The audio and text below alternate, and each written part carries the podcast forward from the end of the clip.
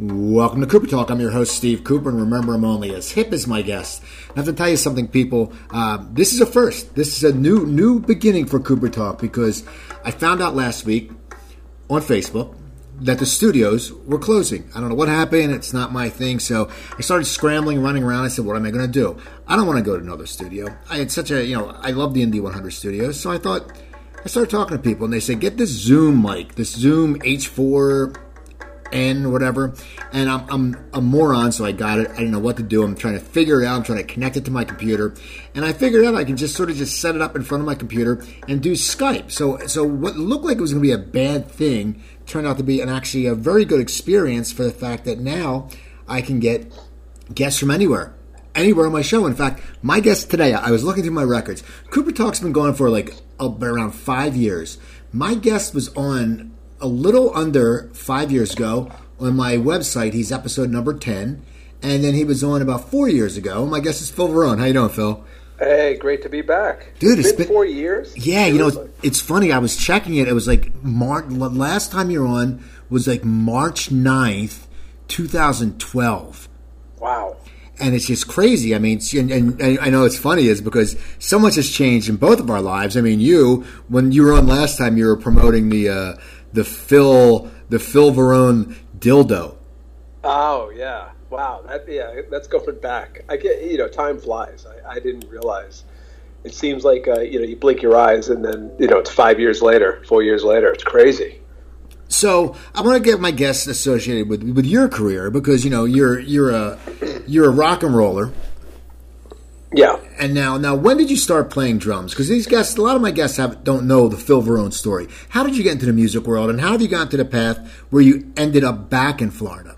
Well, we, um, I guess I started like any other kid would. We um, were offered the uh, an instrument to play in grade school. So naturally, my first um, my first choice was trumpet because I thought the trumpet players were the coolest. So, but um, because I had an issue with my ears, I had to go to drums, and I was able to uh, play drums with earplugs, and that's really what started it. I played in high school, uh, played in the orchestra. I didn't do the marching band; I just did orchestra stuff. And then uh, when I graduated high school, I was in local bands and just kind of you know chopping wood and, and, and trying to get good. And then we formed Saigon Kick in 1988, and then we had a record deal uh, two years later. So it was pretty quick, in all honesty. I mean, when I think about it now, and, and I've talked to Saigon Kick about this, we're like, do you realize how quick we got a record deal? You know, it was like lightning struck, and um, we were pretty grateful. But that's that was the start of it. So, um, and and uh, you know went from there. So yeah, because I guess also back then you said '88. I mean that, that was a lot of bands were getting on because you guys were a, sort of a glam metal band, or were you a hard metal band, or what? What would you categorize uh, Saigon Kick as? Well, we were kind of, um, I mean, we were Jane's Addiction type, like more of an alternative type band, although we had long hair. Um, it's funny, when we signed uh, with Atlantic, we were with Atlantic Third Stone. Third Stone was owned by Michael Douglas, uh, the actor. And um, when they signed us, they really had no idea what to do with us because our records were very eclectic. And, you know, you got 15 different songs, all had, um, you know, like remnants of each song. In other words, you know, it was heavier stuff, but there was lighter stuff. We were we loved the Beatles, we loved um, Jane's Addiction, so they really didn't know what to do with us. So we were we, we used to go into record stores and laugh at, at the, the bins that we were in. We were in adult contemporary, we were in metal, we were in hard rock, uh, uh, you know, pop. Especially when we had the hit "Love Is on the Way," uh, because it was a, a ballad and then um, they really had no idea what to do with us. So it was kind of like a across the board different genres, but we were influenced by so many bands. It's really hard to say, you know, what what we would any particular type we would be. What was it like? I mean, you think about it. You know, you're in Florida. You guys have a you have a deal. You know, you're you're starting to break it, and you're in Florida, and Florida's party city. I mean, those early days, you know, must have just been just insane. I mean, you know, playing in. I mean, I'm sure you played in Fort Lauderdale and all the surrounding areas were just party city. What was that life like? Well, believe it or not, when we started, we were from Fort Lauderdale. Saigon Kick was. Um, when we started, there was really no scene. The scene was uh, really driven by uh, Gloria Estefan and the Miami Sound Machine. That was really the big music back then. Uh, there was a couple of rock bands that got signed. One of them was called Nuclear Valdez, who was just a brilliant rock band. Uh, and they were signed with CBS Records. But Gloria Estefan and the Miami Sound Machine, the Latin uh, music was was more of the big draw back then.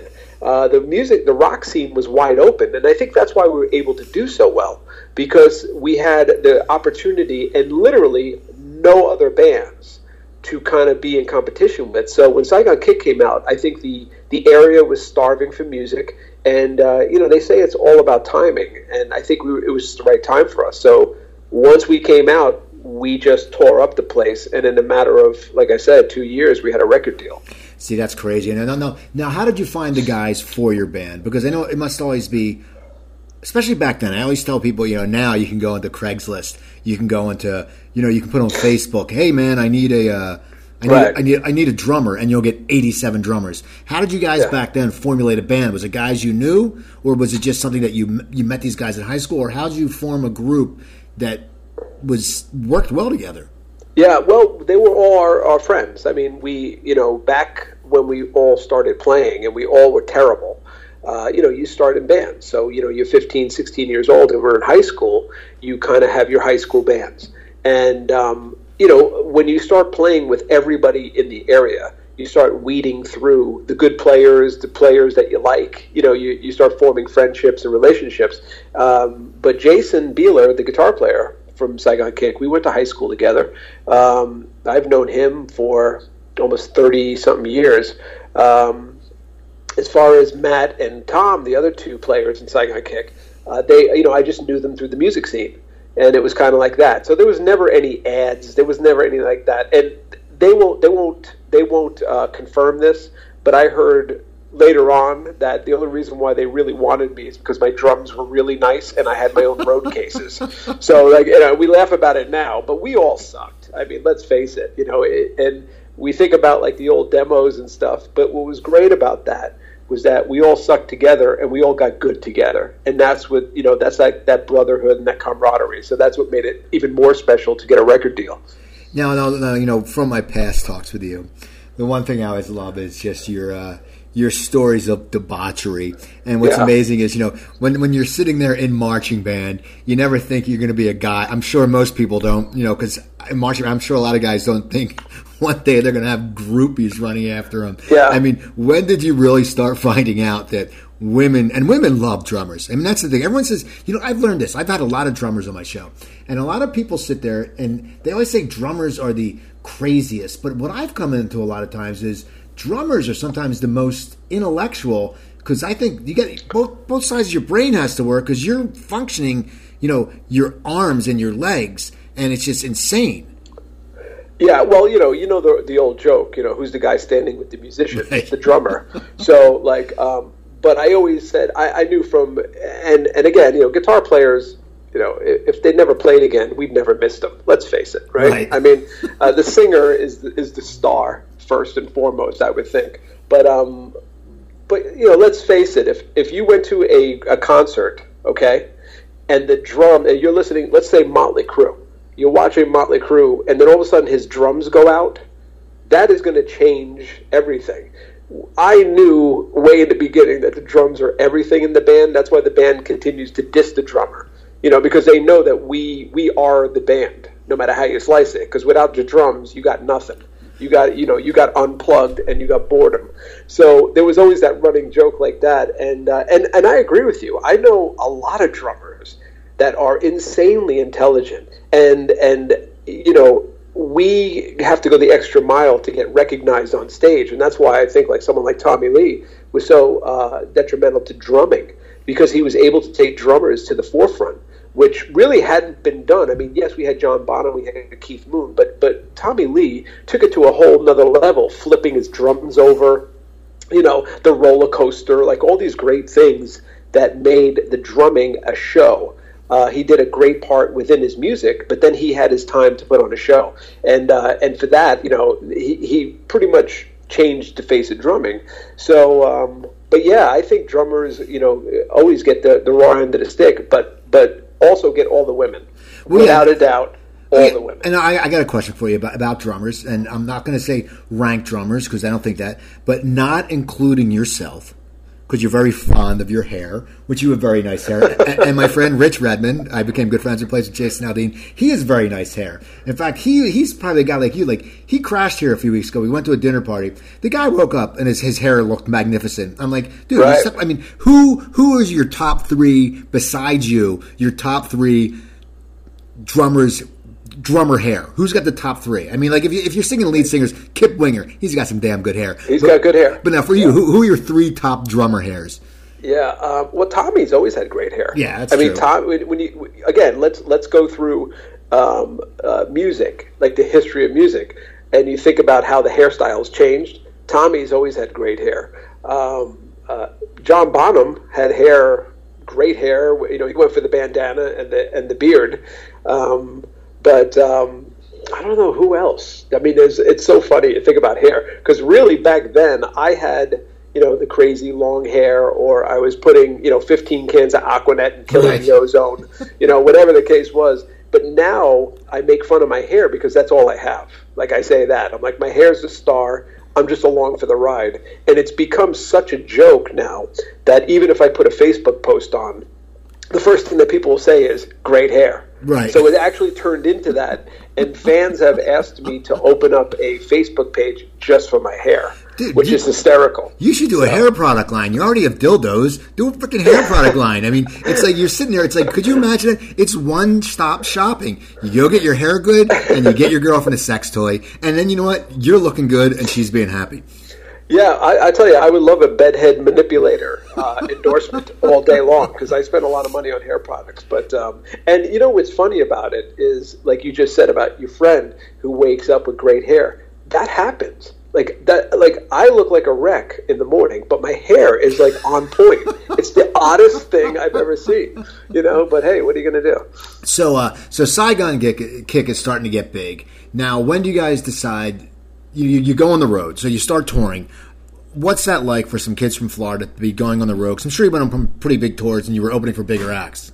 Yeah, it was amazing. I mean, you know, the the dream of uh, any kid is to get a record deal and then get on that tour bus.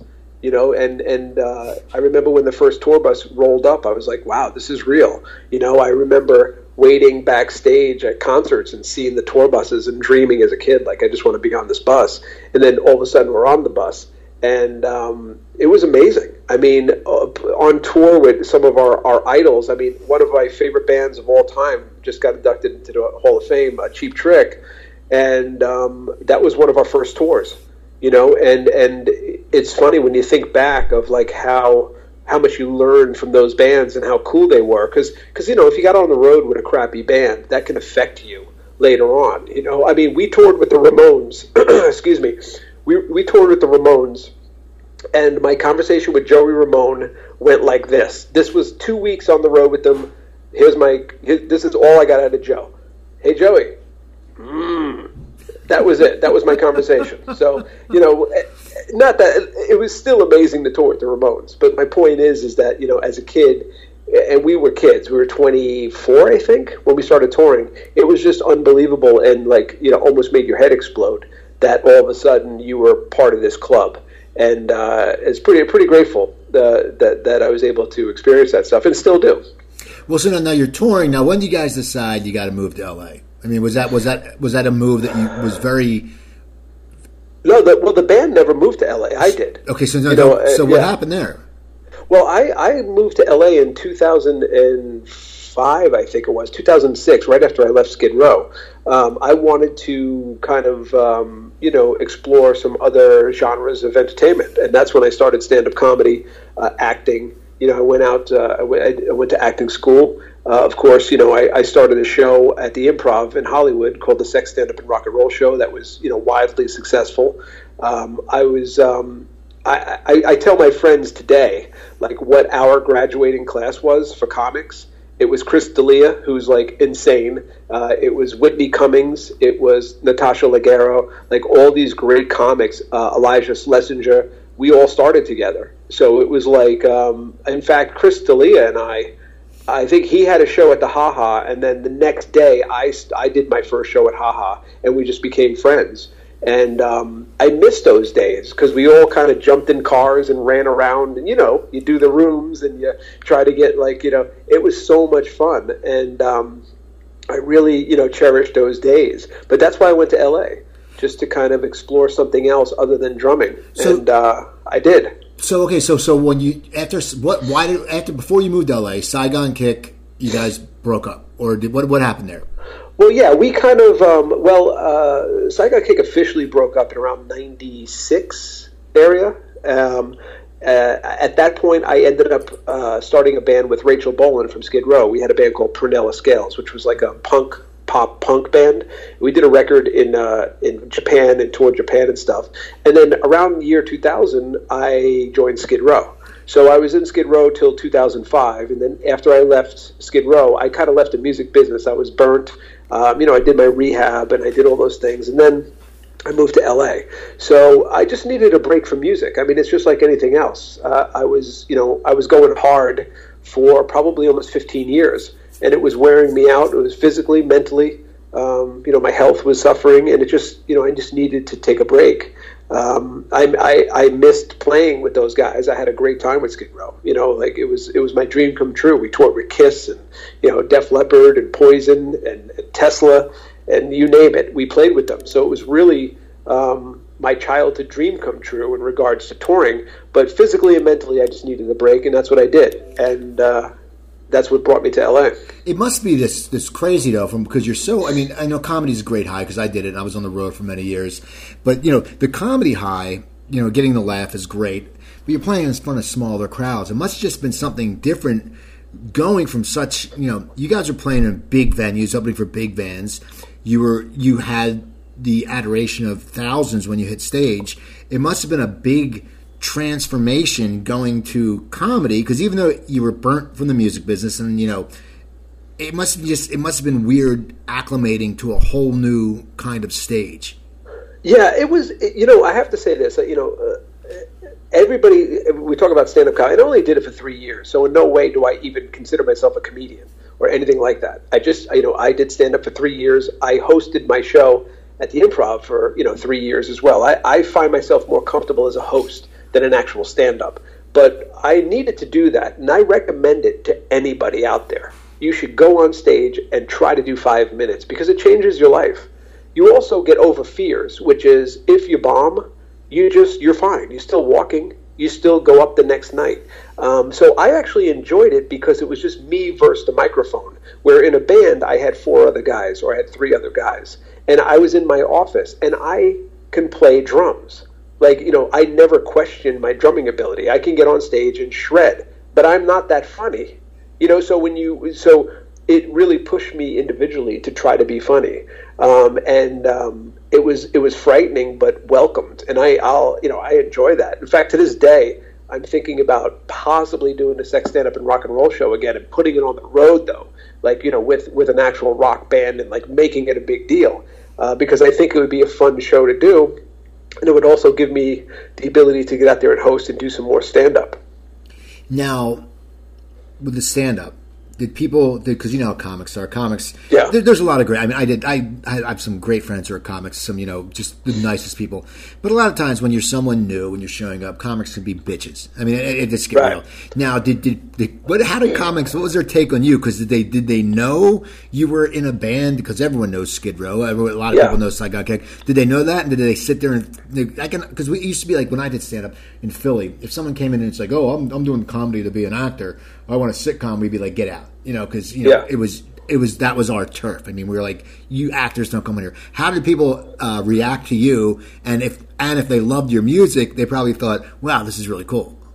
Well, yeah, yes and no. Um, they, they did exactly what you just said. There was uh, fans of the bands that gave me uh, help, and then there was like the bitter comics that were like, "Why are you in our business? You're already you're famous and you're a rock star." Why do you want to come to our business now? We have enough comics.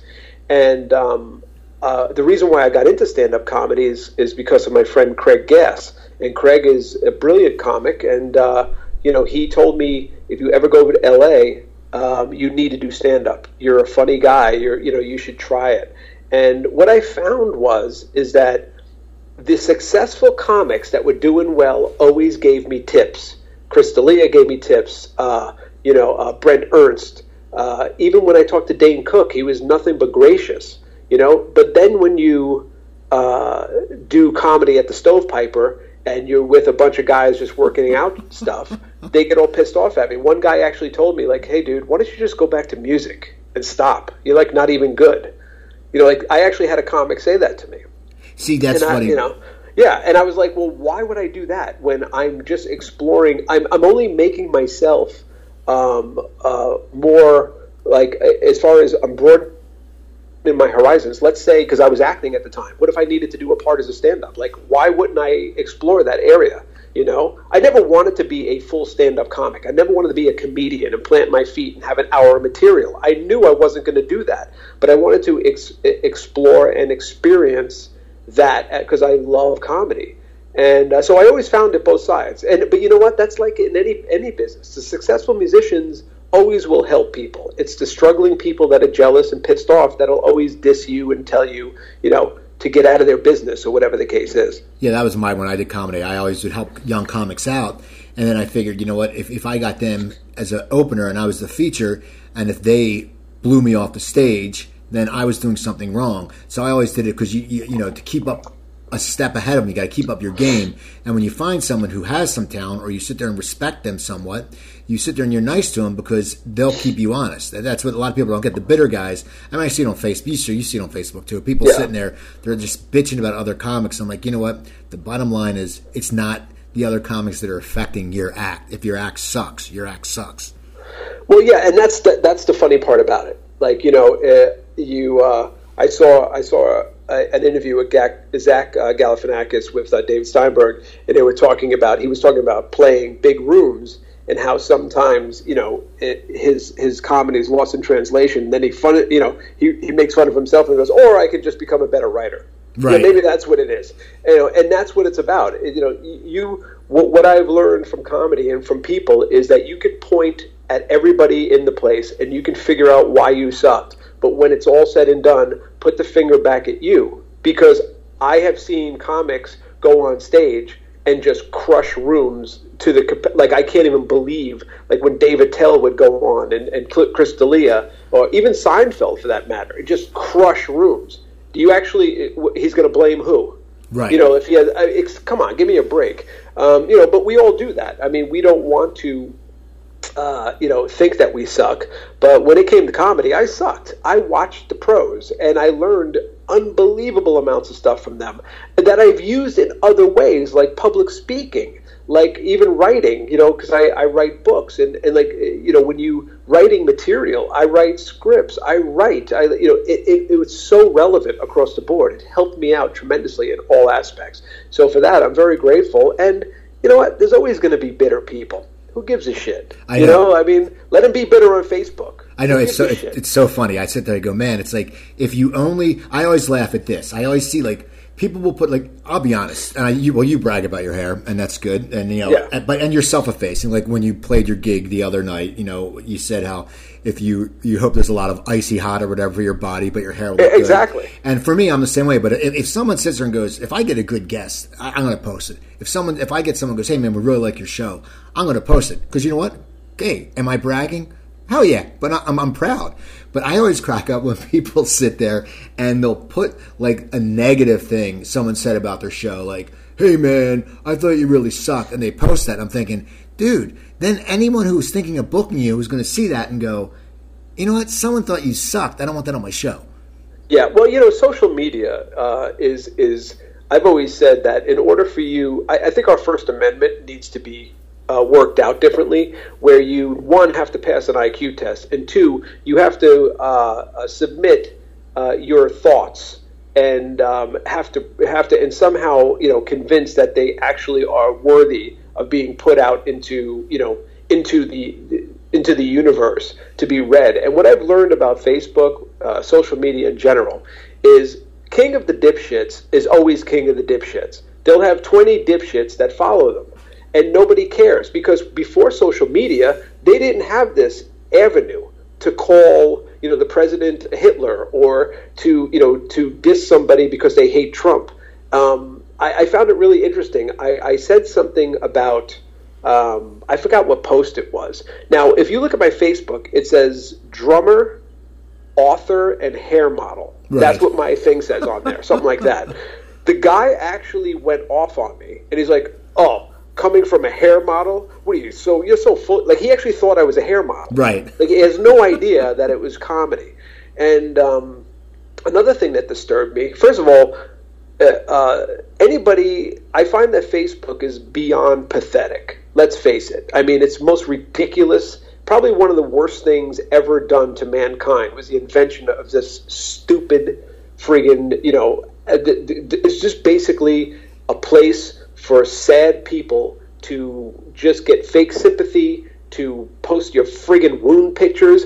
You know, if I chopped off a finger, the last thing I'm going to do is take a selfie of it and then put it on Facebook. Like I need an ambulance, I need some a right. doctor, you know, like I need that. That's what I need first. I don't need people to to to see my wound. And it's turned into, you know, to, between that and the people that announce that it's their birthday. I'm like, how fucking sad and pathetic are you that you have to announce your own fucking birthday? Like, just go somewhere. Well, I always, you know? I always, I always crack up when people sit there and uh, they'll take a selfie of themselves sleeping. I go, how the hell do you take a selfie of yourself sleeping if you're asleep? You know, Facebook has evolved. For, to me, it's actually, I, I, I think it's actually. I went I went more stupid on Facebook. So it was kind of like I went from posting these really great, you know, rants about, you know, the ratio of pretzels to hummus at an airport snack uh, right. kiosk to to now I just post pictures of old band stuff because that that'll get fifteen thousand likes. But if I write something very, you know, like, you know, deep and uh, you know and it makes somebody think. Nobody, everybody hates that. You know, like wait a minute, I got to think about this. Well, yeah, well, I could just, I could just like a Skid Row picture. I don't want to have to think about stuff. And then, know? and then they have so, to read it. Once they see that it says continue, they go, "Oh shit, oh shit, right. wait, I got to continue." I don't have that extra twenty seconds, and sometimes it's just like an extra line that gets cut off. Yeah, and you know one thing, one one disturbing thing that happened. I, I was doing an interview with uh, Bubba the Love Sponge, in Tampa, right? Okay. And uh, I, I, go to Tampa and, to be on his show, and I and of course I put it on my Facebook page. Hey guys, tune in. I mean, you know, you want to hear some fun? We're going to have some fun and this and that. And there was a guy that literally lost his shit to the point of like, I've been a Saigon Kick fan for 20 years, but now that you've gone on Bubba the Love Sponge, I have no respect for you or your band. I'm like, what in the fuck are you talking about? Like I, I am going on a talk show, just like I went on Oprah, just like I went on Tyra or you know uh, Stern or whoever it is. It's just a talk show, and because of the hatred, um, like he took it out on me, my family, the band. You know, if I wear something, you know, he won't wear that anymore. Like he lost his shit, and and it's just that kind of uh, uh, behavior is beyond disturbing to me. Like I don't know what what has happened, uh, but we also see that now with Trump and all these things. It's just like people have just lost their shit. It's it's so insane. So I realized a long time ago that Facebook is what it is. I have some fun on it. I poke some fun around. I call people dummy here and there. I try to provoke stuff, but I don't talk about politics. I don't talk about religion. I, you know, it, it, the easy way out is promote your stuff, put some band shots up have the girls talk about my, my, my dick and my hair. That's right, pretty right. much my, my Facebook at well, this point. Well, they talk about your dick. Now, how did how did the whole because the listeners don't know how did the whole sex toy come up? Because when when you talk when you told me the story four years ago, and that's when I first came, it was fascinating. The whole thing about you know the factory. You said the factory is just like right. any other factory except they have fake vaginas or or. How did they approach you? And how does I mean how does one get a sec. Like mine would be called the pigeon because I have big balls and a small penis. Right? It would be the pigeon. Get the pigeon. That would be mine. But now, now yours. I mean, how do they? I mean, I know everyone knows it's legendary. You and Tommy Lee, and I think it just might be drummers. I think drummers just might be well endowed. And I think when you're a kid, when you're like ninth or tenth grade, and you sit there and you have a huge slong, you go, you know what? I'm gonna I'm gonna take up the drums because it's a good lineage. How? Well, you know what you know what it is. It's our counterweight to keep us on the throne, right? And balance us. We need a big a big cock and balls. Um, well, I did. Uh, um, when I did uh, that show for the Dr. Drew show, the, the sex rehab show, I did that show, and then um, I did Playgirl, and uh, it kind of like steamrolled from there. Then I did the celebrity sex tape with Vivid, but then I approached um, Cal Exotic because I wanted my own toy line, and I found out later, just like the Saigon Kick um, record deal, that's like a one in a million thing to get a toy line. It's like literally they are pitched, you know, people all day long, and literally like one percent of them get greenlit to do a toy line. So it was pretty cool that they did this for me. And now I make a joke because my dong is discontinued, and that's how washed up I am. I, my, I, my my dick is actually discontinued. So that that's the story of my career. I'm gonna find right it. there. I'm gonna find it in a car wash for a nickel. You know, next Pretty next mu- next yeah, it's to be in a cutout bin. next to the air you know? supply, the air supply A track. It's like, hey, hey, what'd you get? I, I got, I got. It's at the ninety nine cent store. I got a Jesus candle. I got some Funyuns, and I got Phil Varone's dick. I can totally say I got a I got a Saigon Kick record. I got Love Is on the Way. I got Phil's dick. Uh, you know, I got his book. You know, like everything is there. Like the the the uh, that's actually a funny premise for like a scene. There It's you go. Like the, a- the end of the instead of like uh, the end of uh, uh, end of the year clearance, this is like end of the career clearance Right. sale, and you just have a bunch of uh, celebrities stuff like in rows, just, and you know that your your career is over. You got the My Two Dads box set.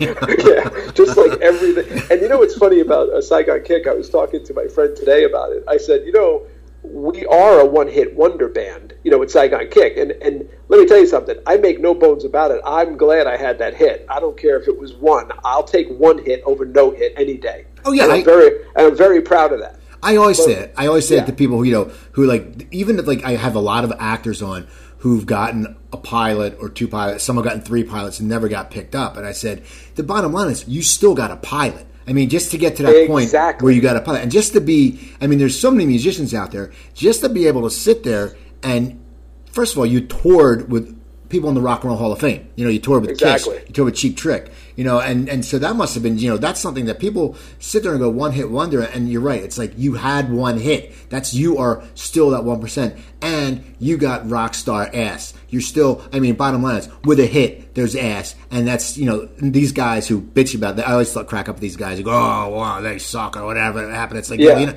they're on the road, they're doing what they love, and they're getting women that you would never even have a chance to get. Now, what, what's that old line? It's better to love than never been never loved at all, or whatever the case is. Well, it's better to have a hit than never have a hit. Right, exactly. And and I have to say, I mean, we're in the one hit wonder book, which is hysterical, and it's almost like a badge of honor, if you ask me, um, because you know you got to remember that even with one hit. Uh, we still had a number one video on MTV, number eight in the country. We were literally the only thing you heard for months, and that opened a lot of doors for me. That later on in my career, how the hell did you think I got a I got a show at the Improv, like un, unseen. I went there and I said, "Listen, I was in Skid Row, I was in Saigon Kick. I have my career. I have this idea for a variety show." And Rita over there was like, "Okay, cool, let's do it." You know, like, but if it wasn't for the bands, I could have never got that way. So, you know, it, you know, make fun of the the one hit, but has opened so many doors and continues to to this day because Saigon Kick was a very respected band. Skid Row, another huge band that was that was loved. You know, that that gets me a, a long way. So uh, I have no regrets whatsoever regarding that stuff.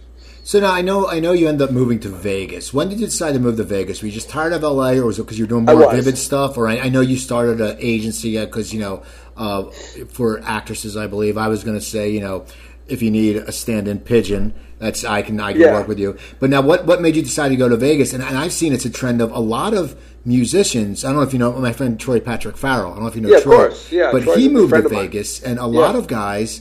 I always crack up. I tell people, you know, they go, "Oh, it must be cool." You know, you know, rocker. I go, "Yeah." Here's here's here's when you're over forty. You know, when you're younger, if you have a party and someone who's in a band, they're going to come over. They're going to bring booze or drugs or whatever. Troy came to my house to watch a football game, and he brought a dip to put in the oven that his mom gave him the recipe for. Of course he did. Uh, yeah, I'm that's, always- the- that's like that is the new cocaine. Right. It's like dip.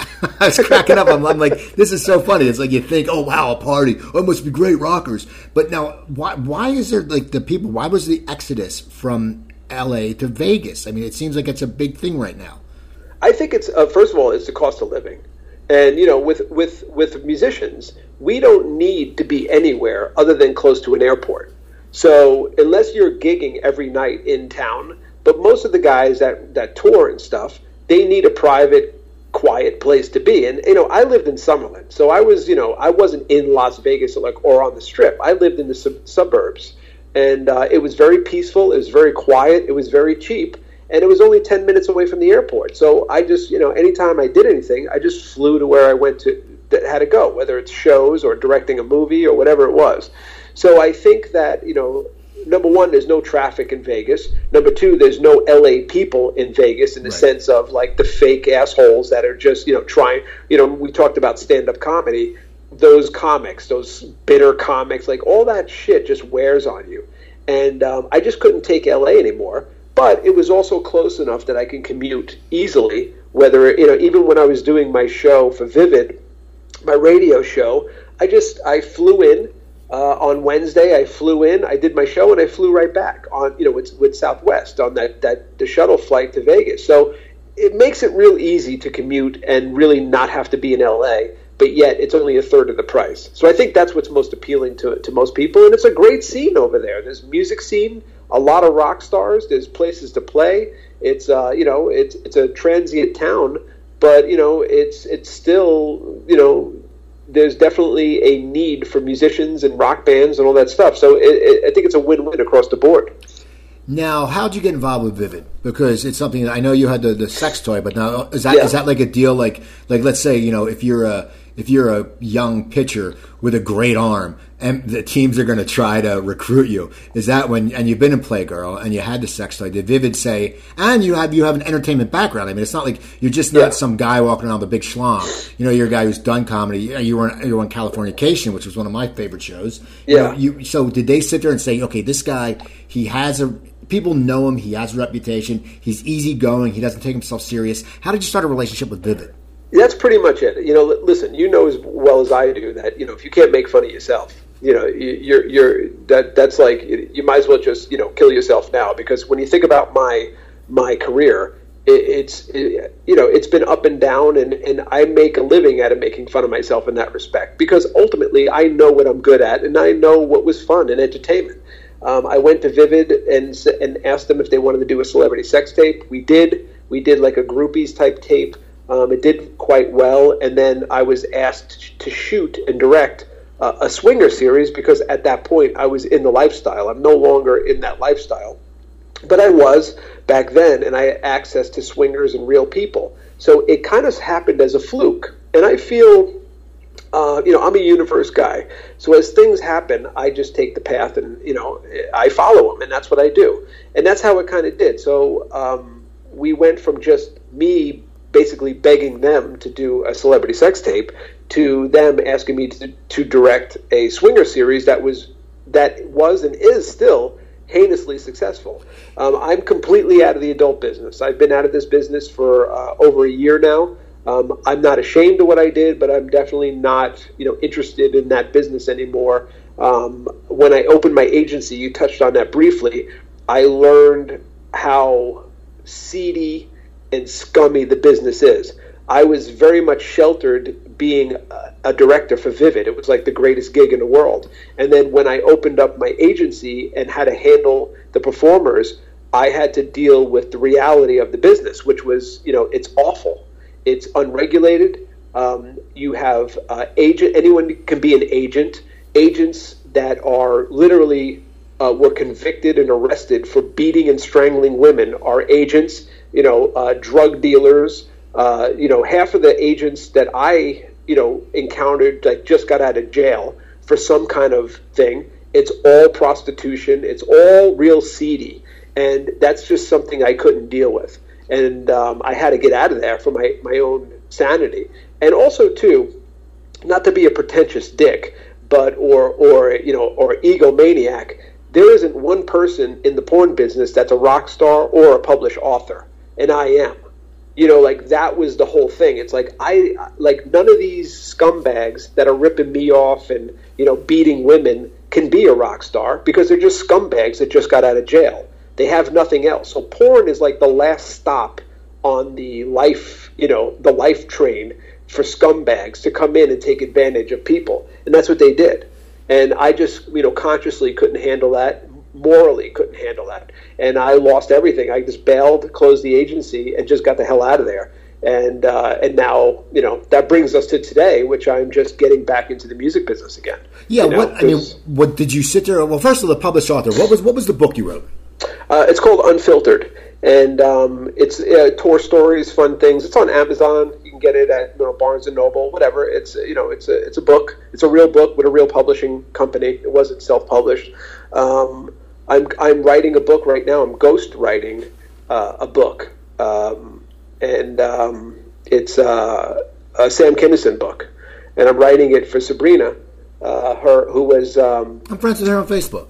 Yeah, so Sabrina is. I'm writing it for her. It's pretty fascinating. I, I'm, you know, I'm a huge fan of Sam Kinison.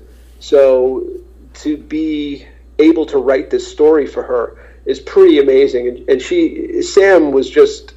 I had no idea because I just knew him as a fan. And um, so we're, you know, we started the book a few months ago, and I'm, I'm ghostwriting that for her right now. So uh, that's like really, it's really interesting and an honor to write uh, about this this this amazing talent and just learn all this stuff that I'm learning. It's it's kind of like mind blowing. Okay. But um, so I'm writing that right now, and I'm just getting back, you know, into playing again. Right. You know, just just getting back on the drum set. Well, the Sam stories are great because I've had Carl LeBove and Allan Stephens on my show, right? And yeah, you just sure. sit there and you go, "Wow!" You know, I mean, he right. was he was like a rock star, but he's the one guy who meshed both worlds. I mean, he was a comic who became. I know, like Dane Cook sold out big places, and Kevin Hart sold out, sells out big places, but Kinison was actually a rock star.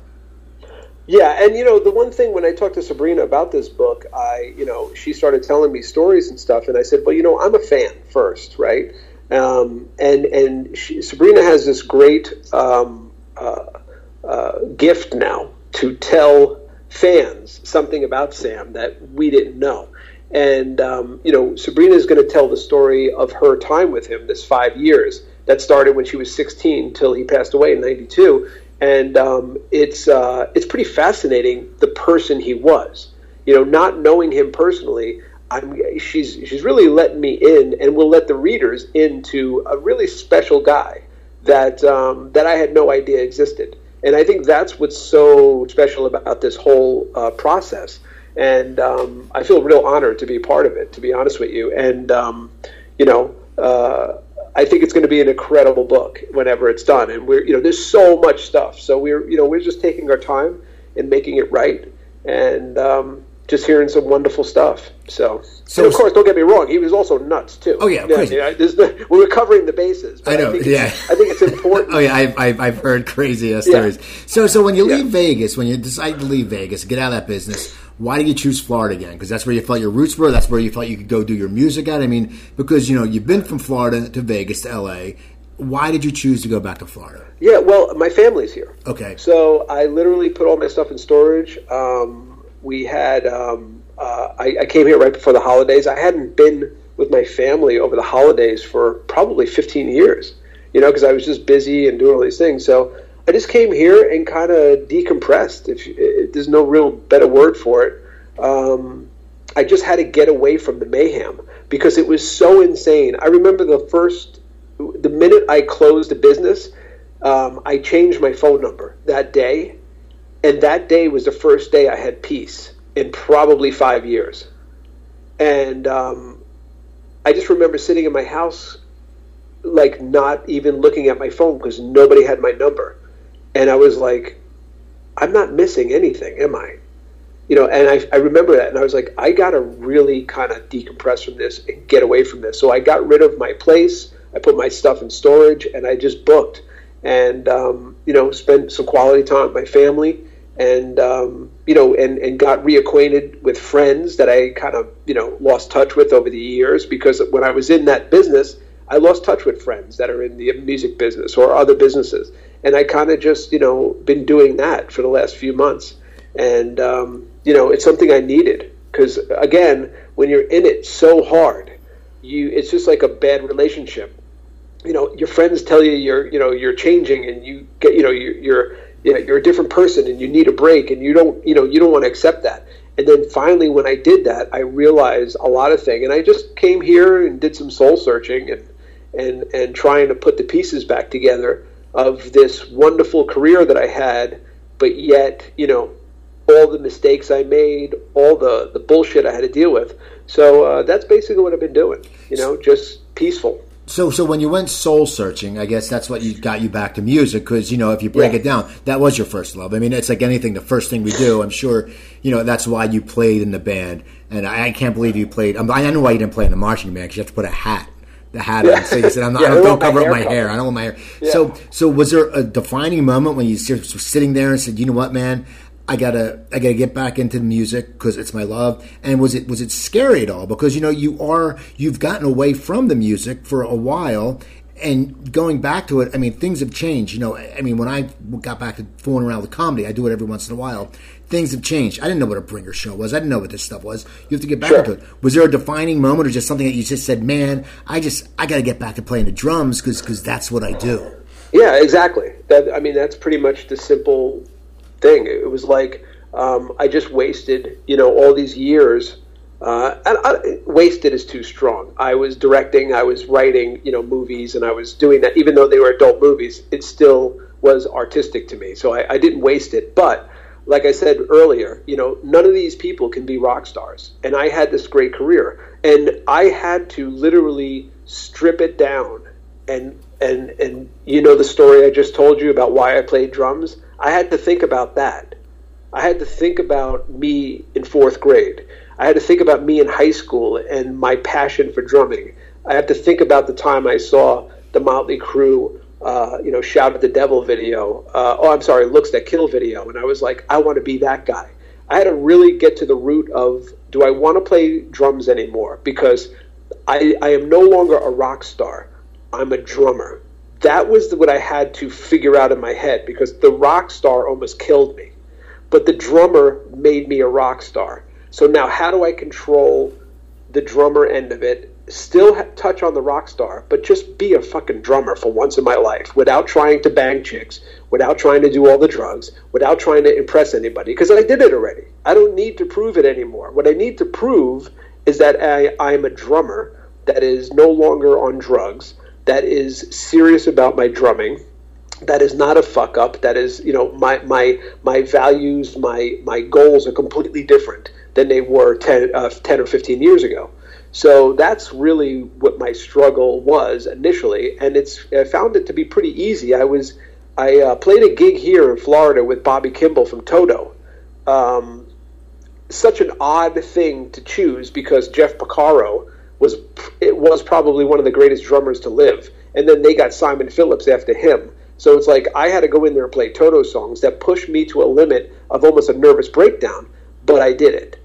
And that helped me tremendously as a drummer to now set up the next phase, which is, you know, uh, going and setting up shop in Nashville and, and getting back in the scene and reproving myself. Because everybody is questioning me. They're like, is Varone sober? Is he, you know, is he fucking nuts? Is he going to do this? Like, what's his deal? So I have to go back and reprove myself, not only as a as a drummer, but as a person. And I welcome that, and I'm looking forward to it. Now, how did the Kimball gig come up? And also, it's weird, you know, because I hear about, you know, everyone knows Toto, and yeah. a lot of people don't. I mean, because at the time when some of the Toto songs came out, like "Hold the Line" and all that, they were sort of more, not poppy, but they were they were more popular. But people don't understand that Toto is just like, and what I've talked to people say, there's just like these amazing, amazing the band with these amazing musicians. Yeah, um, incredible musicians. I mean, Steve Lukather, uh, you know, Jeff Porcaro. I mean, you name it. I mean, even Bobby Kimball as a keyboard player, he came into rehearsals and just started shredding. And I'm just like, what the hell? You know, like you you, you don't realize the caliber of player until you're playing with that caliber of player you know and and a lot of guys in rock and roll we're all great players but we don't have the uh, sometimes we don't have the the luck to get into a room with somebody at you know at a level that we only wish we could be so that pushes you as a drummer or as any musician but it was through a promoter friend of mine he was promoting the show they needed a band here in south florida or in uh, south uh, uh, uh west florida and I put the band together, and it was Bobby Kimball that I was able to play drums for, and it was uh, one of the highlights of my life. It was amazing, you know. It it was. Um, I needed it so bad as a drummer because I remember going into the first rehearsal before the band and before Bobby got there. Like you know, I, I was in rehearsals a couple of days by myself, and I you know you put headphones on because you go back to basics, man. You know, when I was a kid. I would sit in my room and I would put headphones on and play Led Zeppelin. I would play Motley Crue and and learn how to play drums. Well, that's what I had to do, except it was to Toto. So it was like, whoa, okay, you got to push yourself to the next limit and and um, the next level. And let me tell you, I put those headphones on and started playing Rosanna, and I was like, I can't do this. Right. Like I really can't do this. Like, what am I going to do? And started having a panic attack because I was like, how the hell am I going to do this show? I've committed to this show. The band is coming in in two days. Uh, Bobby Kimball's coming in in three days, and he expects me to play this perfectly, and I can't and I had to literally calm myself down and go back to basics. That sounds stupid, but I literally sat at my at my drum set and was like right, left, right, left, right, left. I mean, literally went back to just being a kid and going, take a breath, play, you know, just two four right now. Just play normal drums, get comfortable with the kid again, and then we'll move into you know the the the crazy shuffles and you know and, and these sick drum beats. And that's what I did.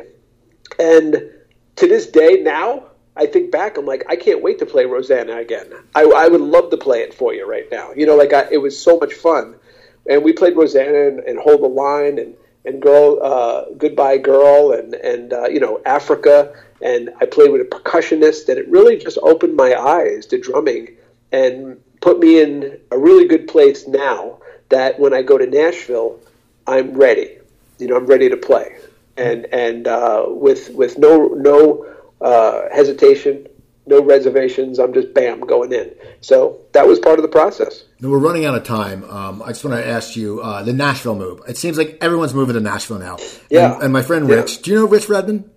I don't. You guys got to meet. He's Aldean's drummer. He's the nicest, nicest guy. And you guys would hit it off. You could have hair contests, and I'd hate both of you. But uh, like he said, what a lot of times people go to Nashville is like kids getting out of music school. It's just because that's where the work is. You can constantly write songs, you can constantly perform, right. and there's not, right. and and the, just like you said, you know, with Vegas, the cost of living is so much different. Was it a big decision for you to move to Nashville, or when? when no, because moving? that's that's exactly what I was thinking. I'm like, well, it's Nashville or it's Los Angeles because that's where the music scene is. But but over, you know, and that's it's nothing new about Nashville. Uh, some of my good friends live there uh, that are in the music business, uh, from tour managers to producers to musicians.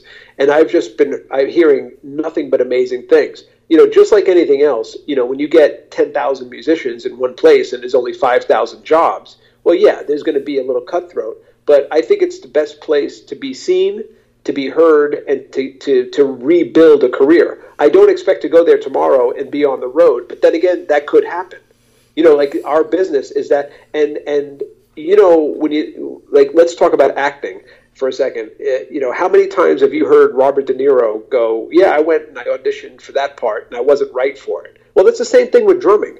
Uh, the greatest drummer in the world can go and sit in with a band and he might not be right for the band. Not his drumming talent but just the total package whether it's his you know uh, his look his demeanor his experience on the road. So when someone like myself goes in, you know, I'm a veteran in that respect. You know, I have I have 25 years uh, under my belt. Uh, you know, 10 records, millions of records sold, toured the world. You know, three four times. I've played in every concert venue you can think of, from arenas to you know playing outside in you know a parking lot.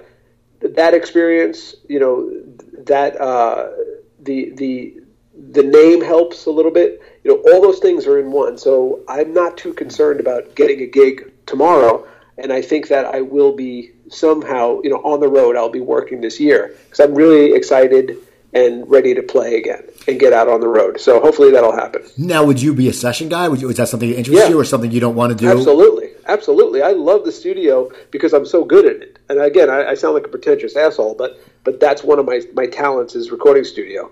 So uh, the the when I did the Skid Row record, I did it in two days. You know, I did uh, uh, twelve songs in two days. Uh, Saigon Kick records, same thing.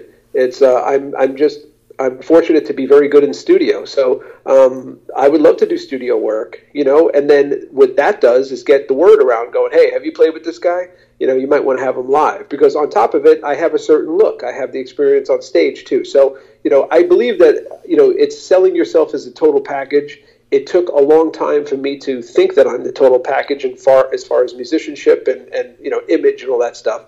And now that I'm at that point, I have to utilize that and you know take it to the next level. And it took everything that I just went through to get to that to get to that point. Right. And that's where I'm at now. So you know.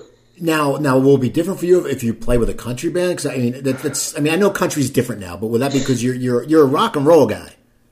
Yeah, but you know, I'm not going to be playing with Hank Williams III. Right. I mean, I'm going to play with. If I were, I could play with any country act because it's pop it's not there's no difference unless it's real country i mean when you think about what's carrie underwood it's it's rock and roll you know garth brooks is rock and roll it's everything is a rock and roll base i think that there is a completely different drumming style for country don't get me wrong i mean i listen to some country artists and i'm like wow that's an interesting feel and an interesting beat and uh, you know but but in general what we call country or popular country now is just what it is it's pop music it's with a country twang to it which is pretty fun and easy to play. You know, um, so I don't I don't see that, but I I get I I still love rock and roll stuff. So hopefully.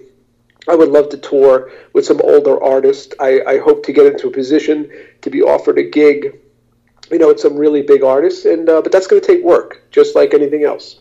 And well, and, um, uh, you know, I'm putting it in. So what if they make you wear a hat? Well, will you be pissed off if you have to wear a hat? If, listen, if the pay is good, I'll wear a suit of armor. I don't give a shit. But no hat. you can't. You can't. I mean, come on. You know. You, you know. It's it's all you guys with hair. Because I had hair back in the day. I had nice hair. I had, as I called it, like the Dave Coulier cut. Some people said it was a mullet. It wasn't. It was feathered on the side. No, I used 10x. I used 10x to feather it, and now I'm bald. And when I see guys with hair when they cover it up with a hat, I sort of get pissed off. I go, you know what? You have like we were watching the me and my girlfriend were watching the uh, Today Show yesterday, and Harry Hamlin came out, the actor. Now that's yeah. a dude with hair. That's and that's he's like sixty five, and he's I still got that hair. Great. He looks great. He has like gray hair. And yeah, he looks awesome. Good. Yeah, yeah. So, so when do you plan to move to Nashville? Um, Friday. You're actually moving on Friday. Yeah, this Friday coming up. So, in three days. In three days. So, do you have a place lined up? I do. Okay, so you're gonna, you're gonna just you, you're gonna get your stuff out of storage. Um, you know, I, I, you know, I have stuff here. I'm going there to just kind of feel it around and stuff, and then uh, I'll end up coming back here, um, and then go from there. You know, like I, I think that, like anything else, I would like to stay there forever, of course, but um, I'm just doing things wisely, and instead of you know putting my life there right off the bat. I'm going to go there with the right amount of stuff and then figure it out from there. You See, know, that, I mean, that's smart. That because that gives you, you know, that gives you a sense that you know you might go and you might. I mean, you know, you've been there, so you you might not like it, and then you'd be like, well, I'm shit out of luck. Yeah, I mean, you never know, but you know, but I do know is that my family is here in Florida, and I, you know, I can always come and, and come back here and and regroup again. But I think that uh, I think good things. I mean, I know stuff that I can't talk about, so I'll be staying there. Good. That's my yeah. I can't. I can't. You know, just but but I'm I'm really excited, and um, you know, it's a new change. It's a it's a it's a it's a welcome change. It's a change of frequency, as they say, and uh, it's just put me in a good place. So I'm really looking forward to it. Cool. Well, you know, I want to thank you for coming on. This is the first time I've, as I said, and now I'm sitting here. I'm sitting here in my kitchen. Well, we have a townhouse, so Joanne's upstairs. I can't hear her upstairs. She's watching TV, and I'm sitting there going, "Man, I should have been instead of the studio. I should have been doing this the whole time because this is this yeah, is convenient." Next time, can you just wear pants? I mean, yeah, well, I, dig I, you, I dig you naked, but, but, I'm just saying. Hey, you know what? People got to do it. So, real quick, what's your Twitter and Facebook and all that? Um, my Twitter is the T H E Phil Varone. Uh, I'm on Facebook, but oddly enough, my profile it just it's Phil Varone. Okay. Um, and my profile says unfiltered. Uh, but yeah, that's it. And I don't have Instagram. I don't have any of that stuff. So it's just Twitter and Facebook and uh, philvarone.com, Great. of course. So, so, people follow him, follow him, go to philvarone.com, go to my website, coopertalk.net. That's coopertalk.net. I just put episode 500 up the other day. I'll be putting 501. And Phil was number 10, believe it or not. And so go check that out. Email me, cooper at coopertalk.net a whole new avenue of guests is opening up, people, because I'm going to Skype out of the house. I already have some of my guys from the bands I love back east. It's a very exciting time. I, I was a little terrified at first, people. I'll be honest. When I found the studio was closing, and I just found out instantly, but now I'm sitting there going, I, I got proactive and it's great. So, uh, so follow me on Twitter also. It's at Cooper Talk. Instagram at Cooper Talk One and play me with words with friends. I play with I'm Cooper Talk One there. So follow Phil Varone. Go to philvarone.com. Go to coopertalk.net. Send me an email, Cooper at coopertalk.net. Remember, I'm Steve Cooper. I'm only as hip as my guests. Don't forget, drink your water, eat your vegetables, take your vitamins. I will talk to you next week.